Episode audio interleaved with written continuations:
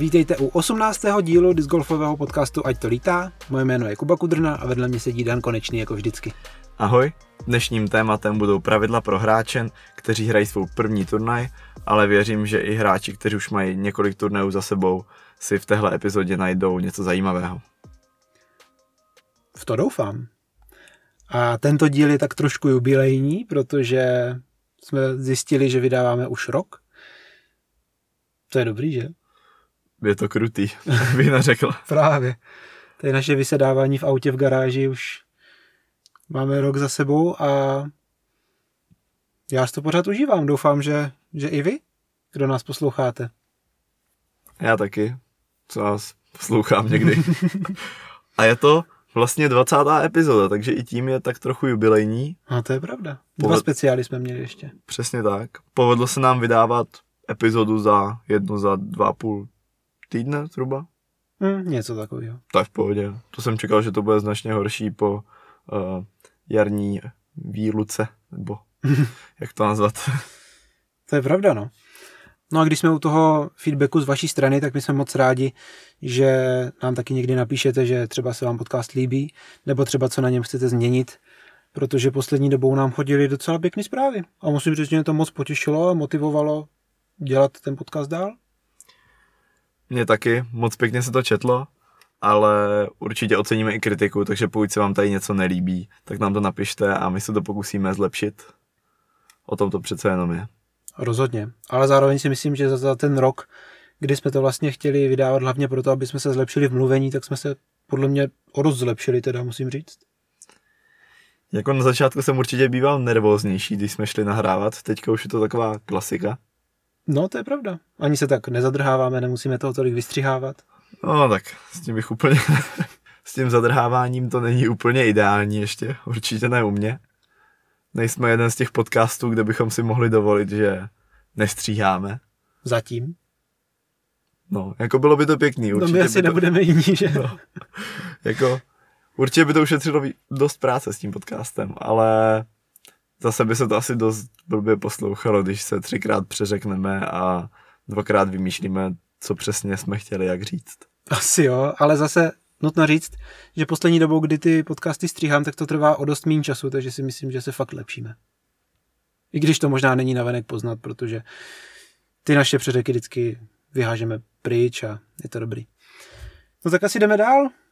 My jsme teda se rozhodli už začít trošku s takovým tím zimním off-season formátem epizod, protože doteď vlastně co 14 dní to, to byl nějaký turnaj, takže vždycky jsme hlavně řešili ty aktuální věci, aktuální turnaje a teď právě přecházíme spíš k takový ty sekci jakože tutoriálu. Chtěli bychom navázat vlastně na loňský zimní epizody, kdy jsme řešili právě, měli jsme nějaké informace pro začínající hráče, potom třeba i pro pokročilejší nebo pro organizátory.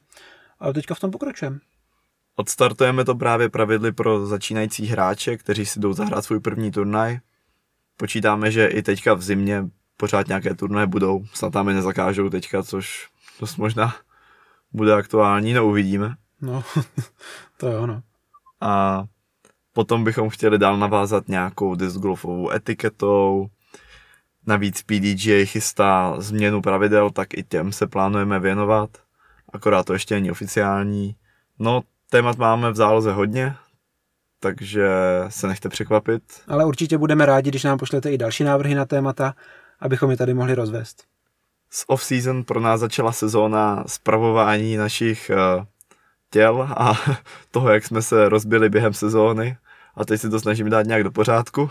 No můj případ teda není, že jsem se rozbil uprostřed sezóny, ale tvůj možná jo. No tak celou sezónu hraješ v bolestech, dá se říct, nebo v menších bolestech. V menších bolestech? Já ve větších nebo v středních. uh, náš kámoš Radek, ten se odrovnal až teďka na konci, ale taky nemůže hrát. No, on si nějak natáhl vazy v prstu, nebo já přesně nevím co, ale eh, v prostředníčku na házecí ruce mu nějak bolí kloup, nevím přesně. Má ho teďka, když si představíte ten prostředníček, který je chycený v dlaze, takže ho nemůžete pokrčit, je to úplně geniální. No takže Radkovi posíláme hodně štěstí a my i jeho přítelkyně doufáme, že se to brzy spraví. No a co máš ty teda za problém? Uh, já v podstatě od minulé sezóny, od konce minulé sezóny hraju s bolavým kotníkem. Nějak se mi to nepodařilo zlepšit a upřímně si to řekněme, kašlal jsem na nějaké pořádné cvičení toho kotníku a radši jsem prostě hrál disc golf. a teďka se to už začíná projevovat, takže a i když mě to bylo v podstatě po každém kole, a když byly delší turnaje, tak už to bylo i v druhém, třetím dnu, už to bylo dost nepříjemné. Tak jsem to nějak vydržel, ale říkám si, že kdy jindy než přes off-season to spravit, takže teďka je pro mě doba, kdy posiluju, protahuju, uh, všechno možný, mám to zatejpovaný pořád všelijak. Snad se to spraví, doufám, protože jinak, když tohle nepomůže, jak už nevím, za doktorama jsem byl, nic moc mě neporadili. Zlomený to není, což je jako dobrý, ale ale nevím, jak bych to řešil pak dál, asi bych šel za dalšíma specialistama. Ale to není až tak důležitý, jako můj kotník, OK, dobře, ale ty jsi na tom byl celkem, nedá se říct, že hůř, ale vyřešit tvůj problém už nebylo to tak jednoduchý, nebylo to jenom o cvičení. Tak povídej, proč už eh, týden doma chodíš eh, zhrbený jak důchodce a nemůžeš se pořádně zvednout ze židle a zpátky si sednout. No tak my už jsme to tady říkali minule, tak já jsem byl konečně na té operaci kýly, takže mám nově 10 cm díru v břiše a kýlu doufám, že mám spravenou. Ono to ještě pořád tak nějak nepřišlo všechno k sobě, takže nemůžu úplně posoudit, jestli je to dobrý nebo ne, ale doufám, že asi bude, snad. Co není moc dobrý je, že mě našli kýlo ještě na druhé straně, v druhém třísle. Ta není tak velká, takže uvidíme, co s tím bude dál. A je dost možný, že mě to čeká teda znovu. Ale tentokrát doufám, že už to bude jenom laparoskopicky a že potom nebudu takhle strašně rozbitej. Já jsem si říkal, že za chvíli už budeš tak celý spravený, že už jako, jako je na půl robot, že prostě když ti to spraví, no. takže už ti to může začít znova, že jo? Tak. To je můj cíl, pak půjdu na kolena. Už je nahradí? No, že, si, že budu mít titánový kolena a kyčle a budu celý vlastně dobrý. Já můžu hrát až do mástru a bez problémů. Já jsem... Takový marašrom. Nebyl bych si jistý, jestli to není ale jakoby technický doping. Asi to opustíme. a půjdem dál. No, prostě operace dopadla, tak doufám, že to bude dobrý a snad za měsíc třeba si hodím, no. Musím být zatím opatrný, jsou rád, že vůbec chodím, takže uvidíme. Disky si hodíš. No samozřejmě, disky si hodím. Ne, si hodíš. Doufám, že si hodím ty disky, no. No, tak asi pojďme na veselější témata. Podle mě to bylo veselý dost. Dobře. Ale to bude asi tím, že jsem nebyl na té operaci. Ne, to bude asi tím, protože už když jsem ti to přes chvilku všechno vykládal poprvé, tak jste jim ale mondlel, takže... Ale to je zase kvůli něčemu jinému, že jo, to je... uh, kvůli tomu, že nemám rád operace nemocnice a všechno možný kolem toho. Ale vás určitě víc zajímají ta pravidla, i když už je možná znáte, tak jdeme rovnou na ně. Trošku to uvedeme. My teda jsme se snažili nachystat si seznam pravidel, který by hráč měl znát, když jde na svůj první turnaj, protože poslední dobou právě jsme měli e, zprávy od lidí, kteří třeba říkali, že e, ještě nehráli žádný turnaj a začínají a poslouchají nás, tak tohle je přesně pro vás, pro ty, kteří právě třeba se trošku bojí na ten první turnaj jít, neví, co od toho čekat. A my bychom to tady pro vás rádi zhrnuli, tak, abyste se toho bát nemuseli a mohli si v klidu ten první turnaj zahrát. Zároveň jsou to pravidla, které si myslím, že jsou dobrý, když si osvěží i třeba zkušenější hráči, protože ne všechno může být třeba úplně jednoznačný. Navíc pravidla se v průběhu let trošku mění, takže si to pojďme zopakovat. Bereme to formátem takovým, že přijete jamku a první pravidlo, který potřebujete vědět a pak postupně to jamku hrajete dál a dál a budeme se dostávat dalším a dalším pravidlům, ať to má trochu nějakou strukturu. Jinak bys to nezvládl, co? Pro mě to je důležité no, mít nějak jako od začátku do konce a ne tam prostě na random sáze pravidla. Třeba máte taky takovou poruchu, která vám zabraňuje dělat věci neorganizovaně. Tak trochu to je pravda. Je to dost pravda. tak pojďme na to. Na první kolo se vyhlásí nějaké flighty, kde máte ty hráče seřazené už v nějakém pořadí, přijdete na jamku a hrajete. V tom pořadí, v jakém ti hráči jsou seřazení, v takovém i začínáte. To je poměrně jednoduchý a na každý další jamce vždycky začíná ten hráč, který měl nejlépe odehranou tu předchozí jamku, případně když je tam zhoda, tak se jde o jamku zpátky, zpátky a tak dál, prostě dodržuje se to pořadí. Jenom vždycky zahraješ líp, tak přeskočíš nahoru. K tomu není co doříct, ale i v profi disc golfu se to dost dodržuje. Je dobrý to dodržovat už od začátku, ať si zvyknete. Určitě, podle mě to je jedna z těch hlavních věcí, když člověk hraje turnaj, tak aby tohle dodržoval, protože jsou třeba hráči, kteří tím, že to někdo nedodržuje, tak nechci říct, že jim to třeba úplně vadí, ale zároveň si jim to může dostat třeba trošku do podvědomí, do hlavy, že prostě všechno neprobíhá podle takových těch zažitých zvyků a najednou to třeba někoho může rozhodit. Umím si představit, že takových lidí bude dost. Myslím si, že samotný se mi to taky někdy stalo. Když třeba někdo předběhne, tak já třeba vím, že to neudělal schválně, že třeba zrovna nad tím nepřemýšlí. I já samozřejmě to nikdy nechtěně udělám, ale potom to třeba může toho hráče rozhodit. Takže když třeba zrovna nevíte, stačí se zeptat třeba, jsou na řadě, můžu hrát, nebo něco takového a pak je to asi úplně jasný. Další důležitá věc je, že na ten hod máte 30 vteřin, který se počítají od chvíle, kdy máte volno, hráč před vámi odehrál a můžete házet. Tohle pravidlo je trochu komplikovanější, možná se bude s příštím rokem měnit, takže nebudeme zabíhat úplně do detailů a rozebereme je spíš až v další epizodě, kde se budeme zabývat těmi změnami v PDG pravidlech. Mm-hmm. Tam není moc co říct. Je dobrý to dodržovat, protože se pak můžou vytvořit dost velký prodlevy a navíc Představte si, že čekáte na svého spoluhráče, který každý hod 40 sekund rozmýšlí, než hodí. To prostě není příjemný. No taky to nemám rád, když si někdo furt dokola zkouší ten, ten pohyb, třeba řeknu, namíří si, vyzkouší si ten pohyb, pak se vrátí zpátky, dělá to znovu a pak prostě ten pohyb třeba udělá úplně jinak a ten disk letí úplně jinam. To je naprostá klasika. Podle mě třeba 90% lidí, kteří zkouší ten pohyb, tak reálně ten pohyb vypadá úplně jinak. Mm. Pravděpodobně je to i u mě, ale tak to prostě je, no. Ale mě to netrvá díl, tak 20 vteřin si myslím mm. třeba, takže... Jako za mě je v pohodě, když tam ten hráč fakt 20 vteřin třeba přijde, stojí tam na tom výhozišti, dívá se třeba, přemýšlí nad tím, jak to hodit. A ten čas klidně si může dát, na tom není nic špatného, ale jakmile se to už blíží těm 30 a více sekundám, tak tam už je potom problém.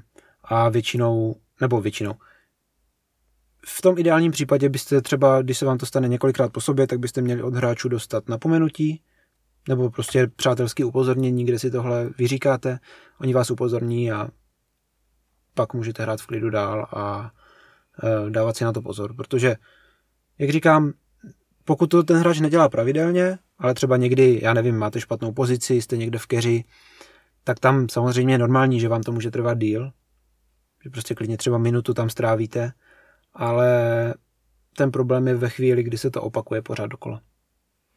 Přesně tak, za tu hru ze složité pozice vám nikdo víc jak 30 vteřin nenahlásí, protože s tím se prostě počítá a je to tak nějak taková, takový nepsaný pravidlo, že počkáte jednou vy, pak počkají ti spoluhráči zase na vás, protože se tam můžeme ocitnout všichni. Možná můžeme dokonce trochu víc do detailu uvést, jak to ta funguje. Je to, pokud vám to někdo stopne, jakože vyloženě stopne na stopkách, tak je za to pak varování po, při prvním porušení a při každém dalším porušení v tom stejném kole je to jeden trestný hod. Hmm, ale tohle už se fakt děje jenom v případě, kdy to děláte hodně často. Já jsem to pořádně ani neviděl, jako spíš, spíš se domluvíš. Hmm, že když už to někomu hodně vadí, tak vám to prostě řekne. Tak by to asi podle mě mělo vypadat. Třeba, třeba i před tím oficiálním upozorněním. Mm-hmm. A když jsme u toho odhazování těch disků, tak se můžeme pobavit o tom, jak vlastně správně vyhazovat z výhoziště i z dalších míst. Eh, co se týče toho vyhoziště, tak tam je důležité, že když odhazujete, když ten disk opouští ruku, tak se nesmíte žádnou částí těla dotýkat mimo výhoziště, to znamená obě nohy by měly být na výhozišti, nebo pokud je nějaká ve vzduchu, tak samozřejmě nad výhozištěm. To je jedno, že jo? Jo, to je jedno.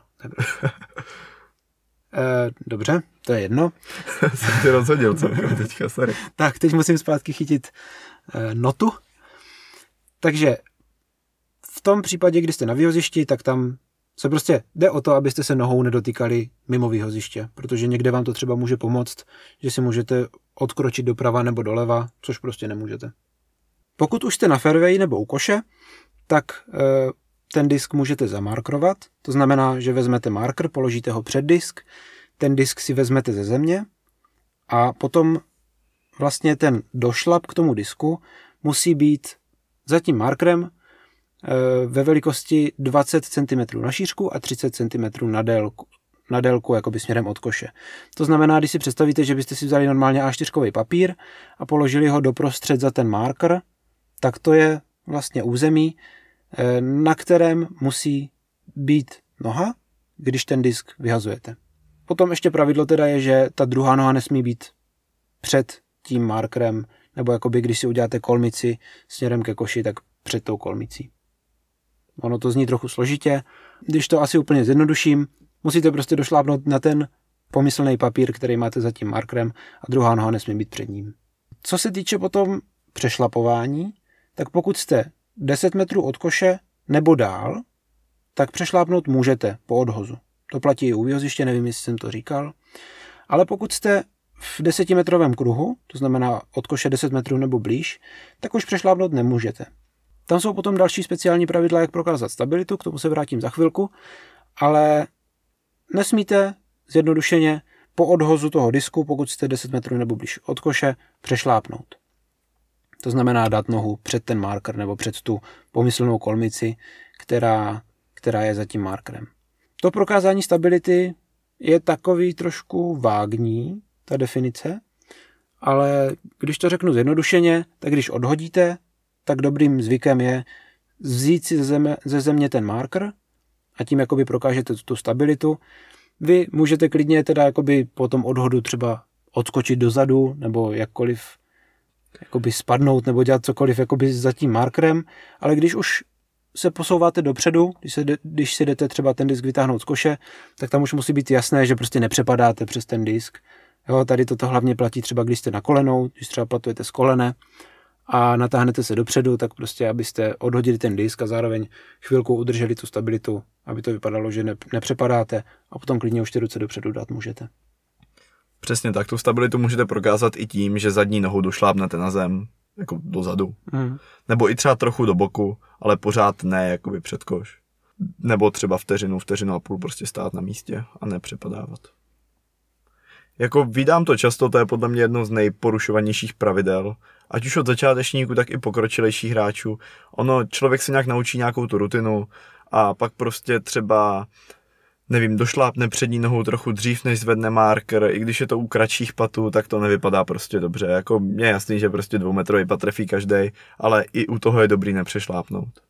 Stejně jako u takových dohazování do koše, když ten disk zvednete ze země a jen tak ho do toho koše položíte, jako OK, všem je jasný, že to není pat, který by někdo minul, který není potřeba markovat, ale i u těch nejkratších patů je potřeba prostě zamárkovat. Kdykoliv ten disk zvedáte ze země a nehrajete přímo od něj, tak ho musíte markovat.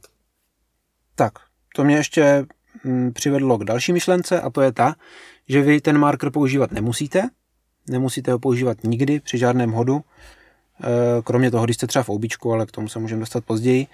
Ale když hodíte disk a ten disk kamkoliv dopadne, tak vy vždycky máte možnost ho nemárkovat, ten marker před něj e, nepokládat, ale hrát od toho disku vlastně jako by to byl ten marker. Takže se v podstatě připravíte o nějakých 20 cm, ale nemusíte ten marker vůbec vytahovat, vezmete si z bagu jiný disk a ten hážete.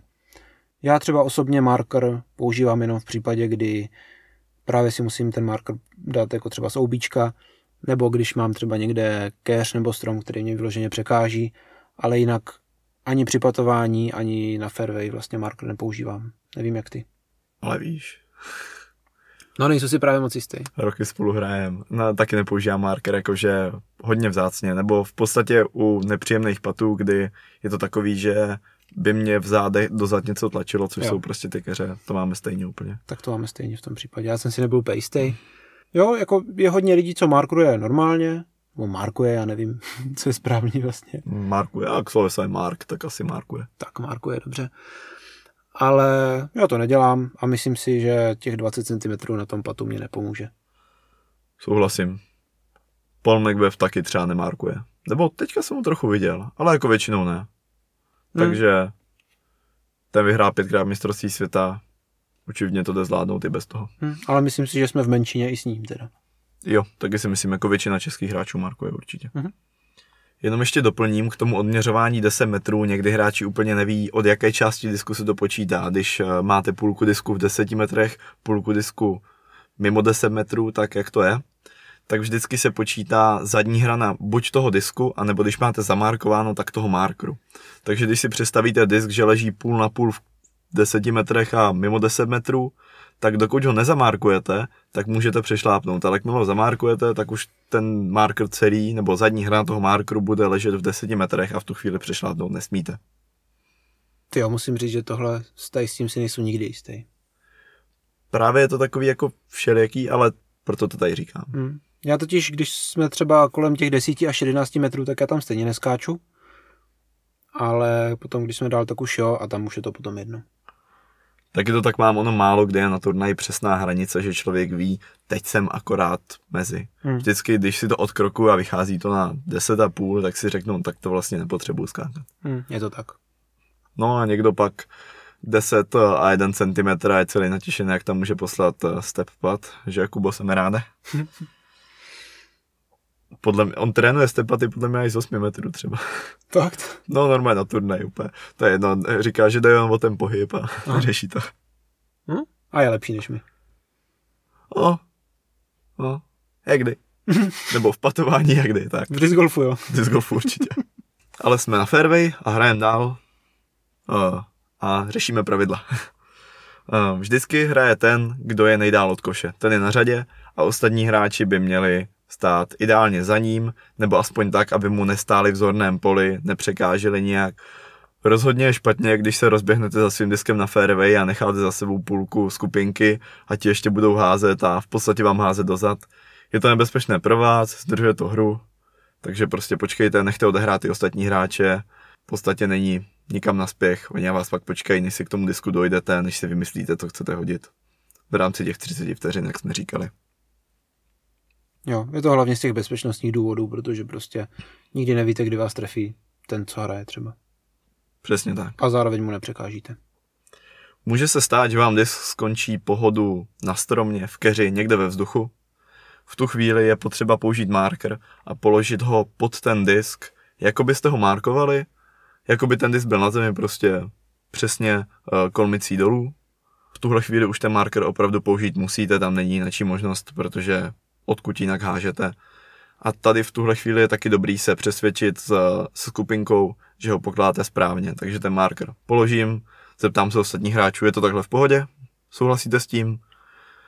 Přijdou se podívat, zkontrolují, řeknou OK a můžeš hrát. Já tě ještě teda opravím. Ten marker nemusíš dávat jenom pod disk, ale můžeš ho dávat i nad disk. V případě, kdy třeba vám disk padne, já nevím, do kanálu nebo někam. Může se stát, že se prostě hraje na hřišti, kde já nevím, třeba si chcete zamarkovat disk, který máte u nějaké zdi a můžete hrát z té zdi nebo něco takového. Těch situací je určitě dost. A pokud ředitel turnaje tu plochu, ze které chcete hrát, vyhlásí jako hrací plochu, potom tam hrát můžete. Jo, ale... Ty, ty si teď určitě vzpomeneš na tu konstrukci, jak jsme hráli u nás, že? jo. To bylo... A to možná stojí za to tady zmínit. Ale jo. Hrajem Krumlovskou klendru, myslím, že jo, Krumlovskou klendru první ročník, nějakých 2017, 18. No, nevím. Něco Už je to pár let. A v Krumlově na 17 ještě byla taková velká železná konstrukce po pódiu. Představte si lešení v podstatě. V podstatě tak, no. A teďka Kubovi skončil disk uprostřed té konstrukce, takže kdyby stál jako uvnitř, tak by tam musel vymýšlet nějakou lineu speciální, nějaký Enheiser, něco takového. A řešili jsme to tehdy, myslím, s Přemou Novákem, který s náma byl ve flightu. Hm, je to možný. Řešili jsme, jestli si Kuba může stoupnout na tu konstrukci a hrát. No, Kuba byl ředitel turnaje. ředitel turnaje Takže jsem se zeptal ředitele turnaje a on, on řekl, že mu to samozřejmě nevadí. Takže si Kuba stoupnul na tu železnou konstrukci. A patoval jsem a stejně jsem to nedal, takže to bylo jako ve finále jedno. Ale tím jenom tady chceme naznačit, že dá se asi potovat jako z různých míst, no. Jako, nedá se říct, že si to Kuba zjednodušil, ale chtěl to zkusit. To je důležitý. Tak. Asi by to dopadlo stejně, ale...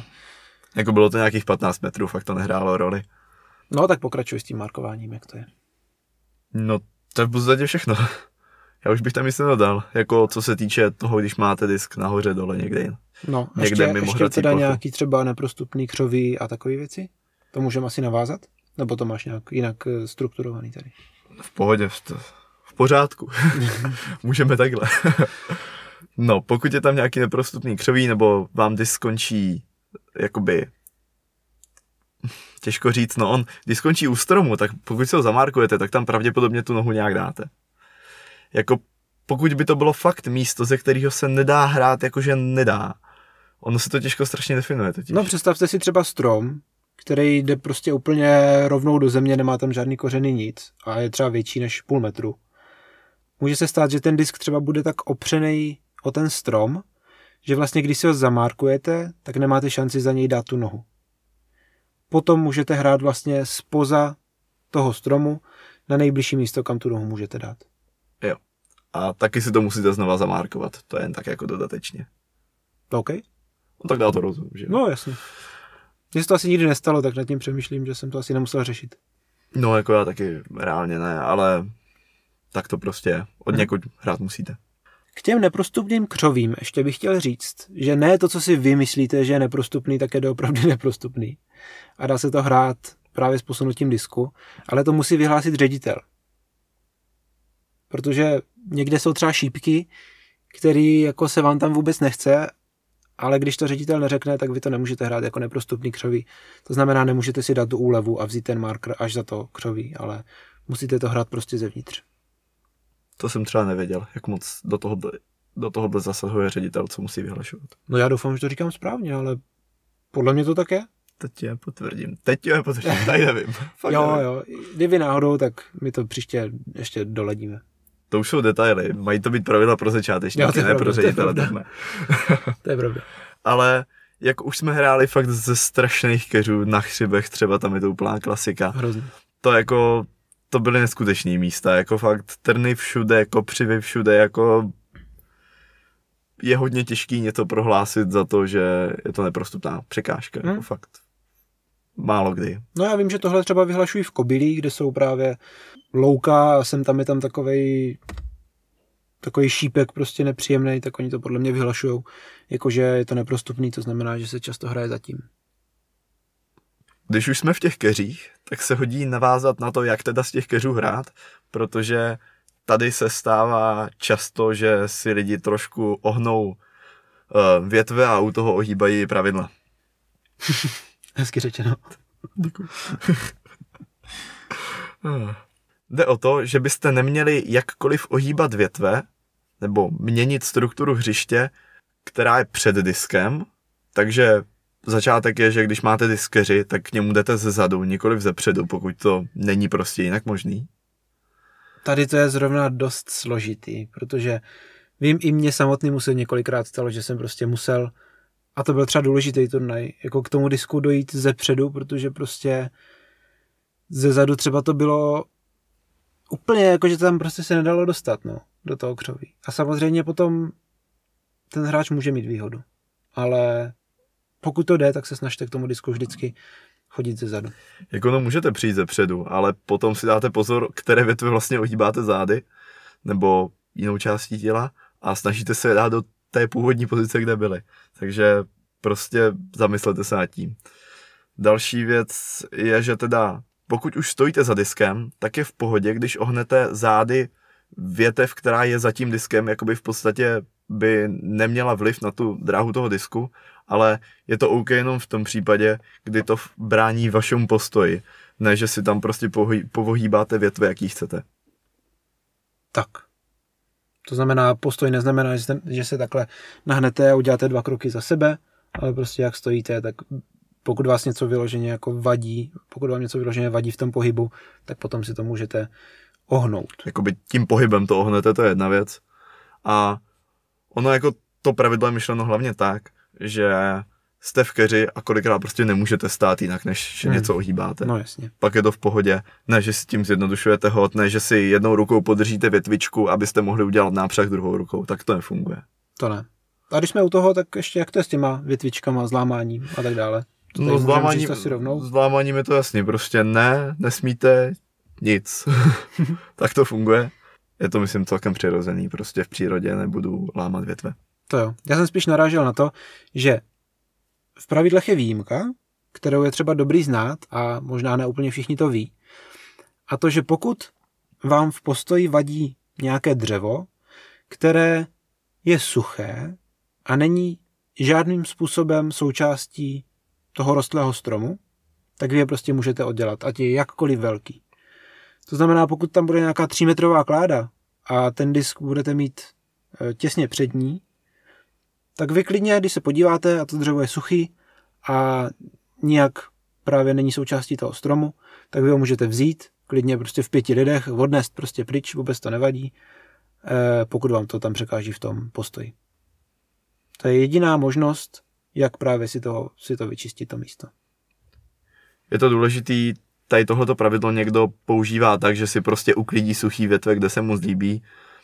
Určitě to platí jenom na bránění v postoji. Nemůže to být jako, že no tady přede mnou leží suchá větev, uh, tak si trochu zvětším okýnko tím, že ho odnesu. Tak to nefunguje. Bohužel jsem letos i to pravidlo viděl tak jako náznak toho, že by ho někdo porušil, nebudu jmenovat. Ale řekli jsme mu, že tak to nefunguje. A on to byl teda kedy, ale na kedyho se stahují stejná pravidla jako na hráče samotné, takže bohužel. No každopádně, jako říkal, pokud ta suchá větev ještě pořád je na tom stromě, nespadla ještě na zem, tak si nesmíte nic udělat.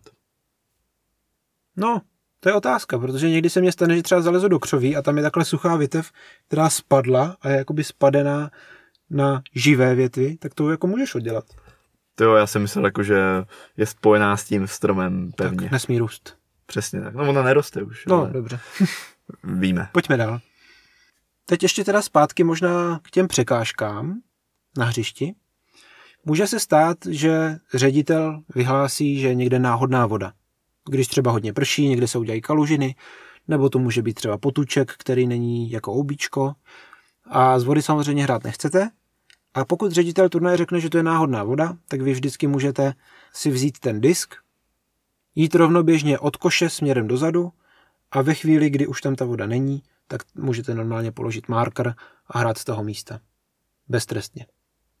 Toto platí třeba i pro další překážky, které ředitel turnaje eh, vyhlásí, jakože jsou nehratelné. Může se stát třeba, že někde je eh, já nevím, třeba vlastně u nás, když hrajeme turnaj, tak na jedničce máme boudu, takovou skautskou klubovnu a když ten disk skončí nahoře na střeše, tak my prostě vyhlásíme, že si hráč může dát úlevu a to znamená, že on prostě si stoupne metr za tu budovu a odsaď může hrát. Stejně tak to pravidlo může být aplikované třeba na vosí hnízda a další taková nebezpečná místa. Teď mě ještě napadá, co když to vosí hnízdo tam právě jako najdete, ale ředitel turnaje to nevyhlásí, tak tam taky si můžeš podle mě dát úlevu. Pokud je to nebezpečný, jakoby nebezpečná ta pozice, tak si tu úlevu dát můžeš A tam je to potom na, na dohodnutí se s flightem. a případně univerzální pravidlo a to, to asi řekneme na konci prostě. Nebo to by být To je takhle. takový trailer, to mám říkat. No mám říct, jaká by dal prostě vyfotíš a ukáž řediteli, zahraješ obě No, no ty, a jak zahraješ to vosí hnízdo? Zahraješ? A to Což nemůžeš hrát- nemusíš hrát znovu pak, ne? No jasně, no, uznávám. Tak jednou zahraješ tak jo, rychle. no nevadí, tak to. Tak dál. Dostáváme se k umělým úpravám hřiště, OB, mandatory, klasická věc, myslím téměř na každém hřišti, na každém turnaji se s tím potkáte. Jak hrát OB? Klasické pravidlo je takové, že hrajete z místa, kde vám ten disk naposledy vletěl do OB. A ještě je důležité, abychom si ujasnili, disk je v OB ve chvíli, kdy je celým svým uh, objemem nebo plochou je za hranicí OB. Takže i když prostě milimetr je ještě safe, tak je to celé safe ten disk. Tady doplním, že pokud je OB značené třeba provázkem nebo nějakou páskou nebo něčím, tak ta páska už se většinou, nebo standardně, už se počítá jako OB, to znamená, když se ten disk dotýká, když je celý v OB a dotýká se toho provázku, tak je pořád OB. On musí být aspoň kouskem jakoby směrem v tom, v té zóně, kde to je safe. No, v tu chvíli si z toho místa, kde jste tam naposledy vletěli, si vyznačíte jeden metr a teďka tady je zase kolize s tím, jaká pravidla jsou teď a jaká můžou být za měsíc a půl, jak začne nová sezóna a PDJ schválí nová pravidla. Aktuálně markujete na kolmo od toho místa, kde vám disk letěl do toho OB a jak to je potom, to asi probereme případně. Ono ta změna není velká, ale probereme to případně v nějakém z dalších dílů. Mm, určitě. Zatím počítejte s kolmicí, prostě jednoduše. A můžete si od toho OB dát až jeden metr úlevu, ale je to vždycky až jeden metr. Nemusí to být klidně nic, stačí, že ten marker položíte hnedka vedle OB, kde je ještě safe. Může se stát, že někdy nechcete markovat tolik, ať už je to z důvodu horší pozice, nebo třeba když je OB těsně vedle desetimetrového kruhu a vy si chcete skočit a tím, že byste si dali celý metr, tak byste byli na jednou desetimetrové hranici. Nestává se to často, ale už jsem to viděl na turnaji se stát. Tady je jenom potřeba říct, že vy když hrajete, tak nikdy nemůžete odhazovat tak, že máte nějakou část v OB. Přesně tak, prostě Respektive nohu. No, nesmíte stát v OB, nesmíte se ani třeba opírat rukou o strom, který je OB. To všechno se počítá jako opěrné body. S tím, že to jsme možná nezapomněli říct u toho hraní z nějakých těch keřů a tak dál, z horších pozic. Vy se sice můžete se třeba chytnout stromu za sebou, ale nemůžete se chy- opřít o strom, který je blíž. To se může někdy stát. A neplatí to jenom v deseti metrech od koše? Tady nevím, abych řekl pravdu. No, jako nemůžeš se, nemůžeš když házet se naklonit eh, na strom před tebou a opřít se o něj ruku a házet. No, že? to je pravda, jasně. To nedává smysl. Ale naopak, když byste nějak blbě přepadávali, tak se můžete tak jako rukou chytit nějakého dalšího stromu někde na boku a to už je v pohodě. Ale nesmíte strom být prostě blíž. No ale zpátky k oubíčku. V podstatě takový je pravidlo, nesmíte v tom oubí stát. Zde je rozdíl oproti hazardu, ve kterém naopak stát můžete. Ale zase se od něj nemárkuje. Prostě když jste v hazardu, hrajete z toho disku normálně, jako by byl na fairway, akorát si přičítáte jeden trestný hod. A když jste na hraně hazardu, je to to stejné, prostě buď jste safe, nebo, ne, nebo jste v hazardu stejně jako u obíčka. Ještě můžeme vysvětlit, co je to hazard. Rozdíl mezi hazardem a OB je to, že s OB se nedá hrát, takže si právě markujete vepředu, před tím OBčkem, když to z hazardu se hrát může, kdekoliv prostě na fairway, jen z toho dostáváte jeden trestný hod navíc. Což mě připomíná, že jsme možná mohli říct, co je OB, neboli anglicky out of bounds. Prostě území v autu, jednoduše řečeno. Ostatním sportům se dá celkem jednoduše přirovnat. Myslím si, že to i sedí. Takže je to vlastně místo, odkud se nesmí hrát za, a za který dostáváte trestný hod, pokud něm skončíte. Tady bych ještě dodal, že často bývá problém s OB, které je tvořené vodou. Může se stát, že třeba v té vodě bude na kraji té vody bude nějaký kámen vyčuhovat nad hladinu, ale už bude celý jinak, celý jinak ve vodě. V tu chvíli, i když vám ten disk leží jakoby na suchém místě na tom kameni, tak pokud je celý obklopený vodou a není nějak speciálně vyznačený ředitelem turnaje, že je safe, tak je také OB, i když se vám ten disk třeba ani nemusel vůbec namočit. A to už taky zabíháme hodně do detailu teda. To je pravda. My se musíme trošku krotit, totiž my jsme se tady o tom mohli povídat snad tři hodiny. Takže jdeme rovnou na mandatory. Tak jo. Tak povídej. Mandatory je místo, většinou je to strom nebo nějaká uh, tyč, kolem které ten disk musíte obhodit zprava, zleva, z vrchu, ze spodu. Záleží, jak je to naznačený. Standardní mandatory si představte jako jeden rovný vysoký strom, eh, kde ředitel turnaje řekne, že při hře na této jamce ten strom musí ten disk obletět třeba zprava.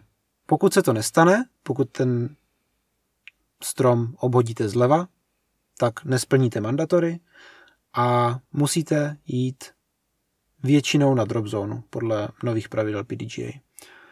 V tom případě ta drop zóna bude někde kolem toho mandatory, tak abyste měli jakoby už na ten druhý hod jednodušší nebo ideálně co největší šanci to trefit. A samozřejmě je to zase s trestným hodem. To, jestli minete nebo neminete mandatory, by mělo správně být naznačené nějakým provázkem, který vede právě od toho stromu do nějakého směru. To záleží, co určí ředitel turnaje. Pokud tam ten provázek není, tak by to měla být kolmice k fairway. Jo, takže jakmile ten provázek celým objemem disku protnete, v tu chvíli jste minuli mandatory a hrajete teda buď z té drobky, anebo pokud drobka není, co pak? Pokud není drop zóna, což by se nemělo stávat na PDJ turnajích, protože oni se snaží, aby ta drop zóna tam byla vždycky poslední dobou, nicméně stát se to může. A v tom případě hrajete z předchozí pozice zase s jedním trestným hodem navíc. Tohle platí pro všechny hody, o tom si ještě povíme později. Jo, je možný, že už třeba ten marker z té předchozí pozice jste zvedli něco, prostě odhadnete, kde byl předtím a hážete. Domluvíte se s flightem. Tady jenom dodám, že to je zase jedno z pravidel, která se nejspíš bude měnit na příští rok a ta definice bude trochu přesnější a můžeme se do toho víc pustit v nějakém z pozdějších dílů, kdy budeme probírat i nějaké speciální situace. Mhm. Ale teď už jdem dál na... Já ještě doplním, moment. Tak nejdem dál. Stává se, že v Česku na turnajích máme nejenom mandatory, ale double i triple mandatory. Double mandatory většinou jsou nějaký dva stromy, které musíte prohodit právě skrz oba. Třeba v Krumlově je to pevná šestka, možná znáte. A takových jamek si myslím, že je docela dost, kde právě máte dva stromy, které musíte prohodit. Potom se říká mando jako jedno mando, nebo double mando právě jako dvě, jenom abyste věděli, co se říká, když ti hráči to myslí na turnaj. A nebo taky triple mando, což může být třeba fotbalová brána, kterou musíte prohodit. Nebo napadá tě ještě něco?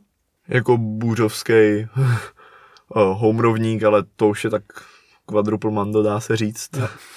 Co je ale důležitý, tak dokud tu povinnost nesplníte, nebo dokud nemáte přímý výhled na koš, nehledě na to, jaká tam povinnost, tedy tím myslím to mandatory, jaká tam je, tak markujete směrem k tomu mandatory, nikoliv ke koši.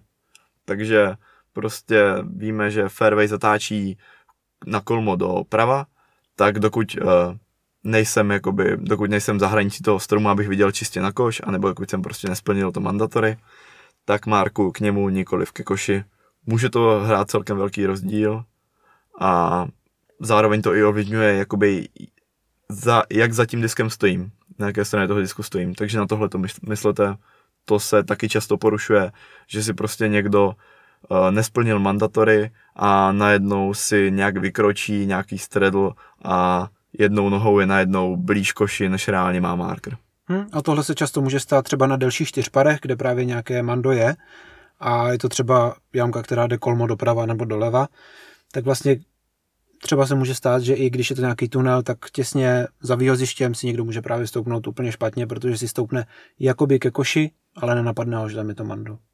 Napadá mě třeba ještě dvanáctka na komárně, projdete tím tunelem a potom vás to automaticky nutí jakoby stoupat si za marker směrem k fairway, ale vy vlastně musíte stoupat si za marker směrem ke koši. I když tam teda není mando, ale chápete, co tím chci říct. Jo, to je taky důležitý, ano. Tam tom, jakoby, tam naopak, když tam bylo mando, tak si stoupáte směrem k fairway. Mm-hmm, tak přesně. A tím, že tam není, tak je koši. Takže to platí obecně. Stačí si představit, že to mandatory je jakoby koš, ke kterému házete. Hážete. Můžeme jít už na další pravidlo, už se pomaličku blížíme ke konci. Jo, nebojte. A to je hledání disku. Může se stát, že prostě nenajdete ten disk, který člověk házel a co teďka. Nebo spíš ho hledáte a co teďka. Pravidlo je takové, že pokud je nějaké podezření nebo prostě víte, že ten disk budete hledat nějakou pravděpodobně delší dobu, tak jeden z hráčů ve skupině začne stopovat 3 minuty oznámí to všem hráčům a všichni se musí podílet na tom, aby se snažili ten disk najít.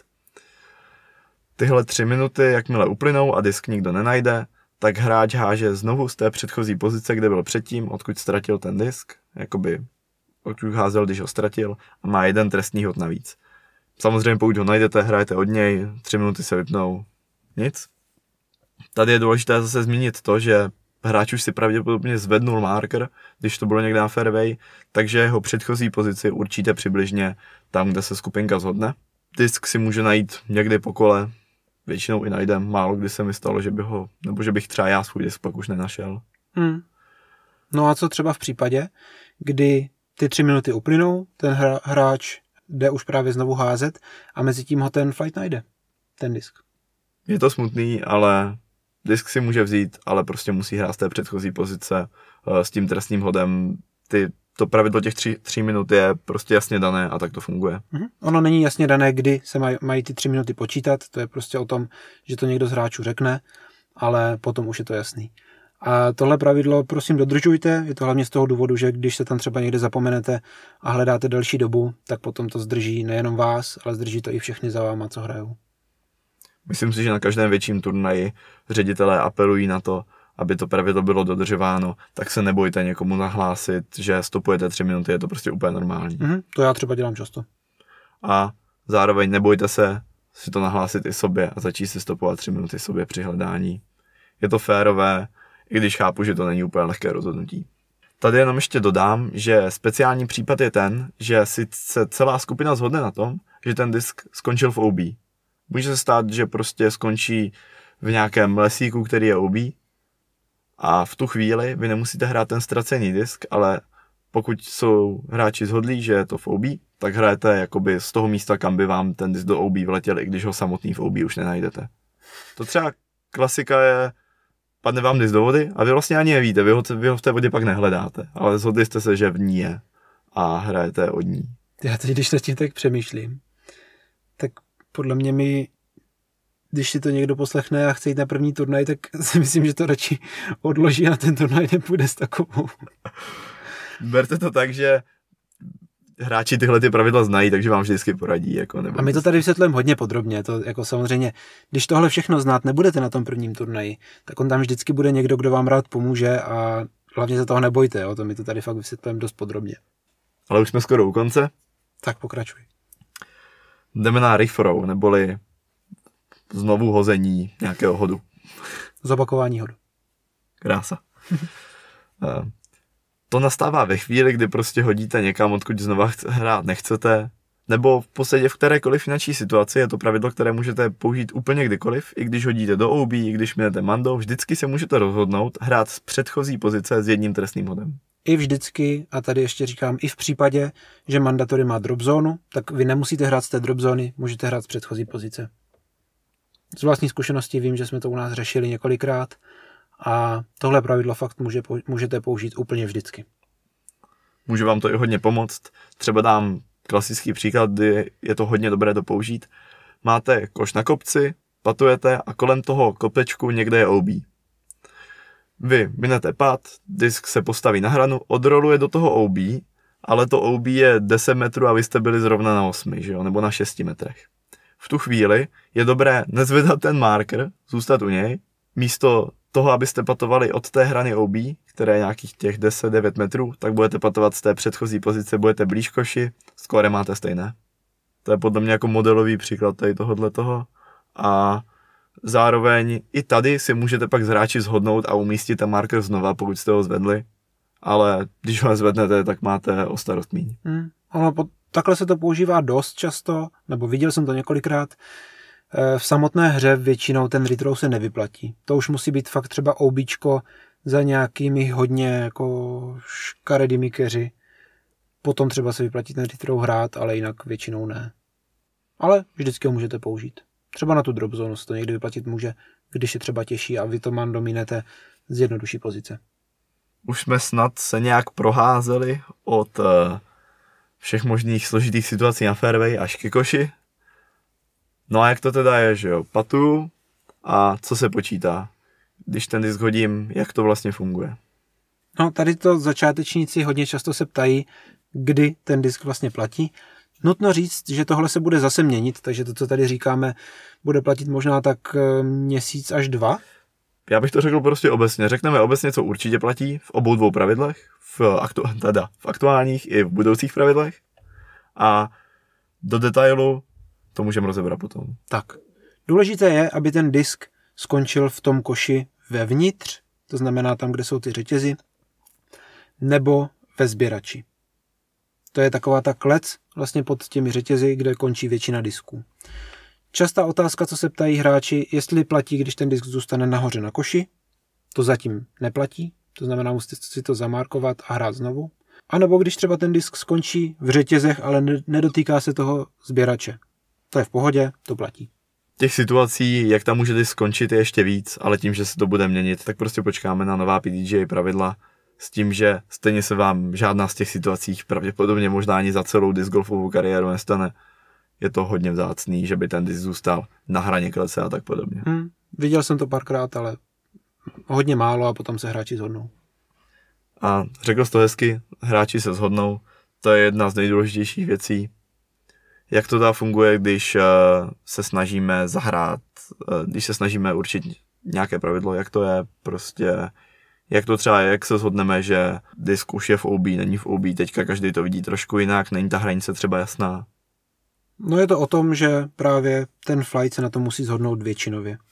Když máme čtyři hráče, tak je to jasný, protože ten hráč, který ho ten disk je, tak ten o tom nerozhoduje a zbytek toho flightu se domluví. A v případě, že tam nastane situace, kdy se ten flight zhodnout nemůže, protože třeba je to půl na půl, tak potom vždycky platí výhoda tomu hráči, který ten disk hraje. To znamená, když budete někde úplně na kraji obička, dva budou pro, dva budou proti, tak vy sám máte tu výhodu, že si můžete vzít, že to je safe. Tohle platí pro každou situaci. Vždycky o toho je komunikaci ve flightu a nikdy není na škodu se zeptat. Prostě jste na 10,5 metrech, zeptáte se automaticky, jestli je to více jak 10, ale pro jistotu se ujistíte, když stá 11,5 a přijde vám to jasné, ale je to slušnost.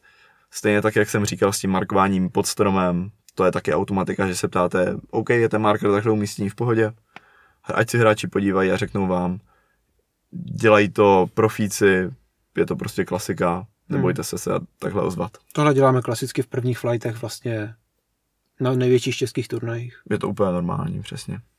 Takže vždycky se radši ptejte a když vám něco není jasný, tak pak je to úplně jasný. Ten flight za vás vždycky rozhodne a věříme tomu, že správně.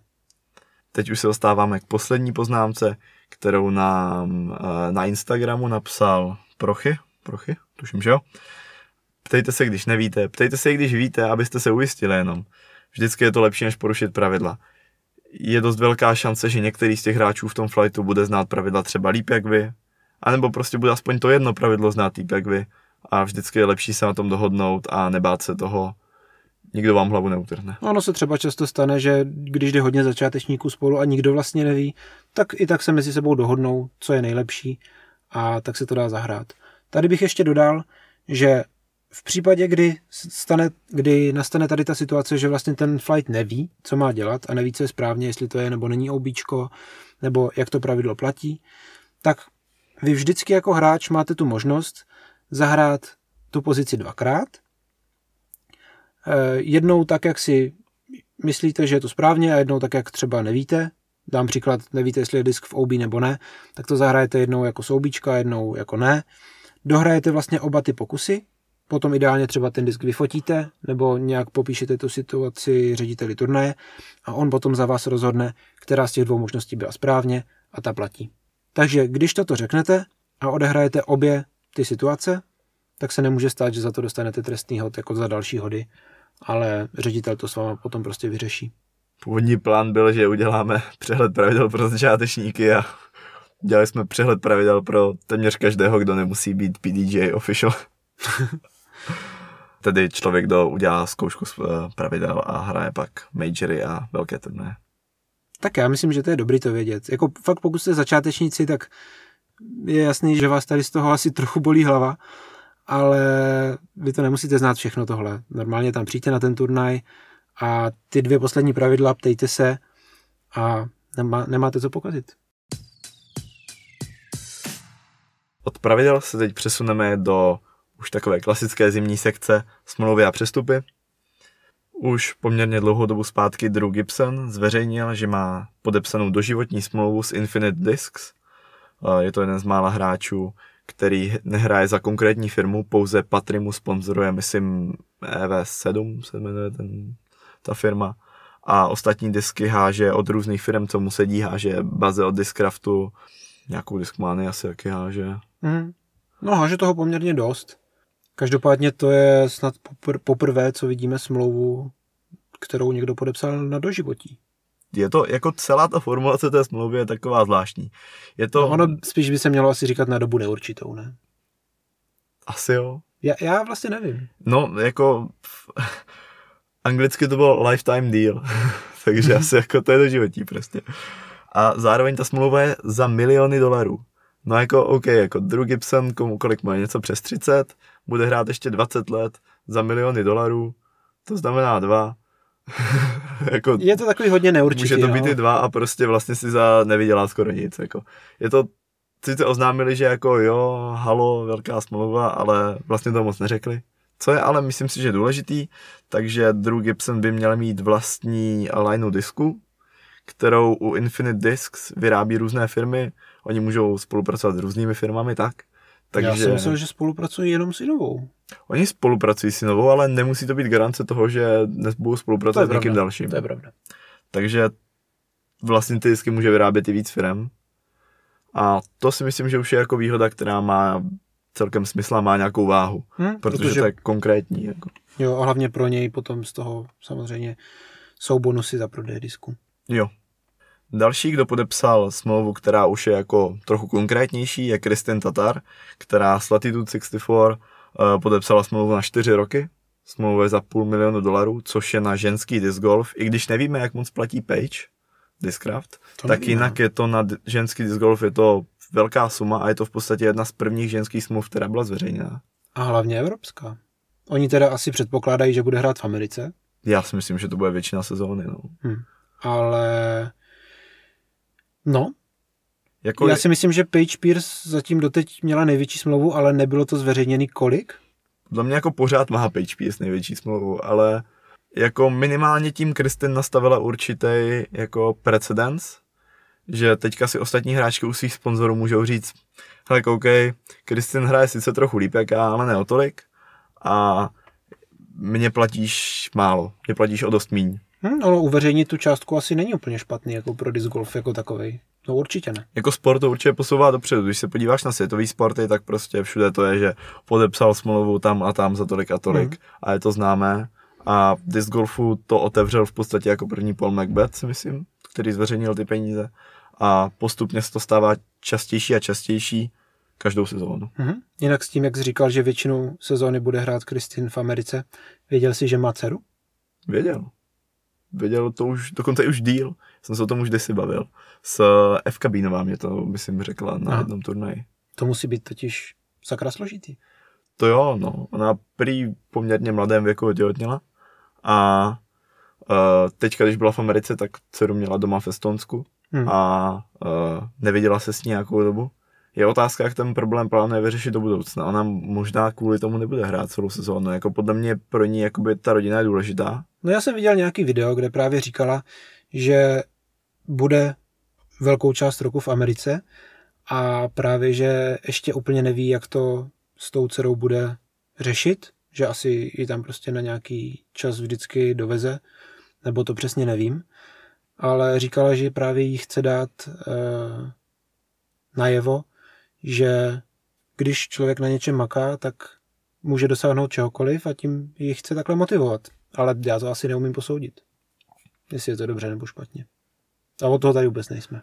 Nemáme ani děti nic, takže nemá smysl. no, každopádně mě to překvapilo, jsem to vlastně vůbec nevěděl. Já teda jo, věříme, že vás to ale překvapilo, diváky taky, ať máte jako novinku. chtěl, bys, chtěl bys Silver Leta jako nevlastního tátu? Jakože, já vím, že ty ho nemáš rád. já, třeba, já třeba ne. ale on je jako první v pohodě. Já se s ním tak jako nešel ve flightu, ale co jsem se bavil s lidma, to jo. Takže je to pro jako super člověk jinak. A jo, asi jo. Já nevím. A všichni o něm říkají. To je blbá Třeba si to vyříkáte jedno. Třeba jo. Třeba přijede do Krumlova. A tady jenom dodám, že teda ano, tu dceru nemá se Silverem. Tak pokračuj. to, už, to už jsme taková drbárna tady ke konci. Uh, další taková ne až tak velká novinka je, že Eric Oakley opouští Dynamic Discs a opouští je předčasně, on tam měl ještě smlouvu, která měla platit díl. Ale... To mě třeba překvapilo. No mě taky. Protože Eric Oakley neměl nejlepší sezónu teďka, prostě já nevím jak vy, ale já jsem ho pořádně ani neviděl na výsledcích nikde. No, ne sice jako vidět jako osobnost, ale ne výsledkama. On je spíš ambasador, no. Hmm. A to bych jako čekal, že takový člověka, no i když Dynamic Discs má třeba Dannyho Lindála jako ambasadora, možná už takových lidí mají víc, Já si nevím. myslím, že zrovna s Erikem to fungovalo dobře. Že jako, Jako on je super člověk, prostě Hmm. jako, co jsem slyšel, co se s ním lidi potkali, takže prostě paráda. No a je tam, jsou nějaké jako dohady o tom, kam půjde. Je možnost, že bude házet uh, mixed bag, tedy jako bag s různými disky, nebo s, diskem, eh, s disky od různých firm. m- mixovaný back. Mixovaný batoh. Já myslím, že to angličtina. A dynamic disk jsou dynamické disky. No, no, od- odešel od dynamických disků. Přesně tak. Chápu. Dynamických. Ah. Jaký je ekvivalent dynamických v češtině? Pojďme dál. Aha. Kdo ale naopak do Dynamic Discs uh, přechází, je Gavin Refban z Discmania. Je to mladý hráč, který se poměrně hodně zviditelnil. To nebudeš překládat to jméno. Ale nevím, já to asi nedám. já vím, akorát se ban. no právě. Tak než to najdeš, tak já to aspoň dořeknu. No říkej, já se tím podívám. Eh, Na turnajích se dost viditelnil, byl párkrát v top 10 a myslím si, že on jako u Discmanie necítí, že má velkou možnost růstu, protože Discmania má takových mladých osobností fakt plno a není určitě lehké se tam zviditelnit. Za to naopak Dynamic Discs nemá v týmu v podstatě nikoho, kdo by hrál extra profi. Tuším, že mají Krise Klemonce, Mhm. Já teď jsem tě moc neposlouchal, protože jsem do vyhledávače dal Gavin Redban, respektive do překladače. A vyskočilo mě Gavin Rád Buchta.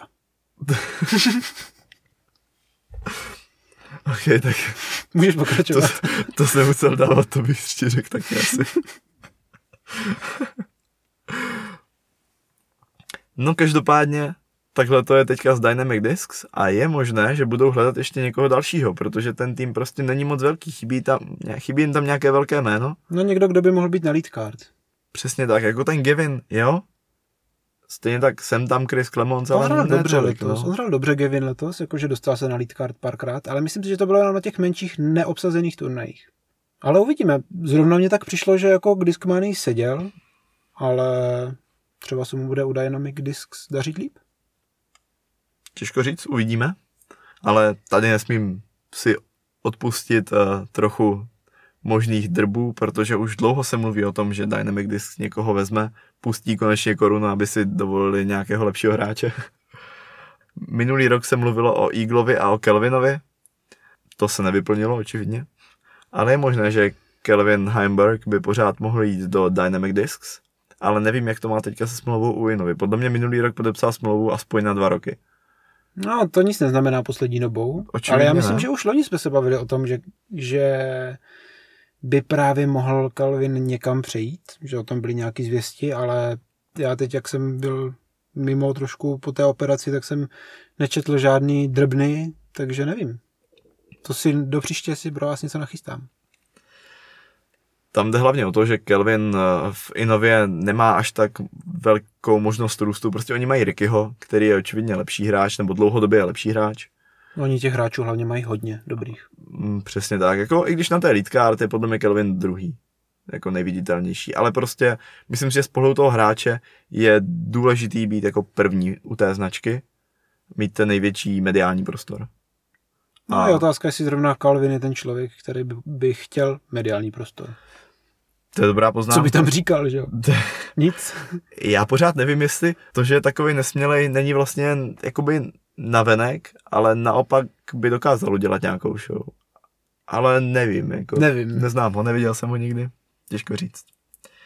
No a teďka poslední novinka, a to je taky z Discmanie, a to, že Niklas Antela si prodloužil smlouvu o dva roky. Bude hrát další dva roky, eh, bude hrát další dva roky za Discmanii, eh, aktuální mistr Evropy. Mikuláš Antila? Ty jo, Nevíš, co je Antila?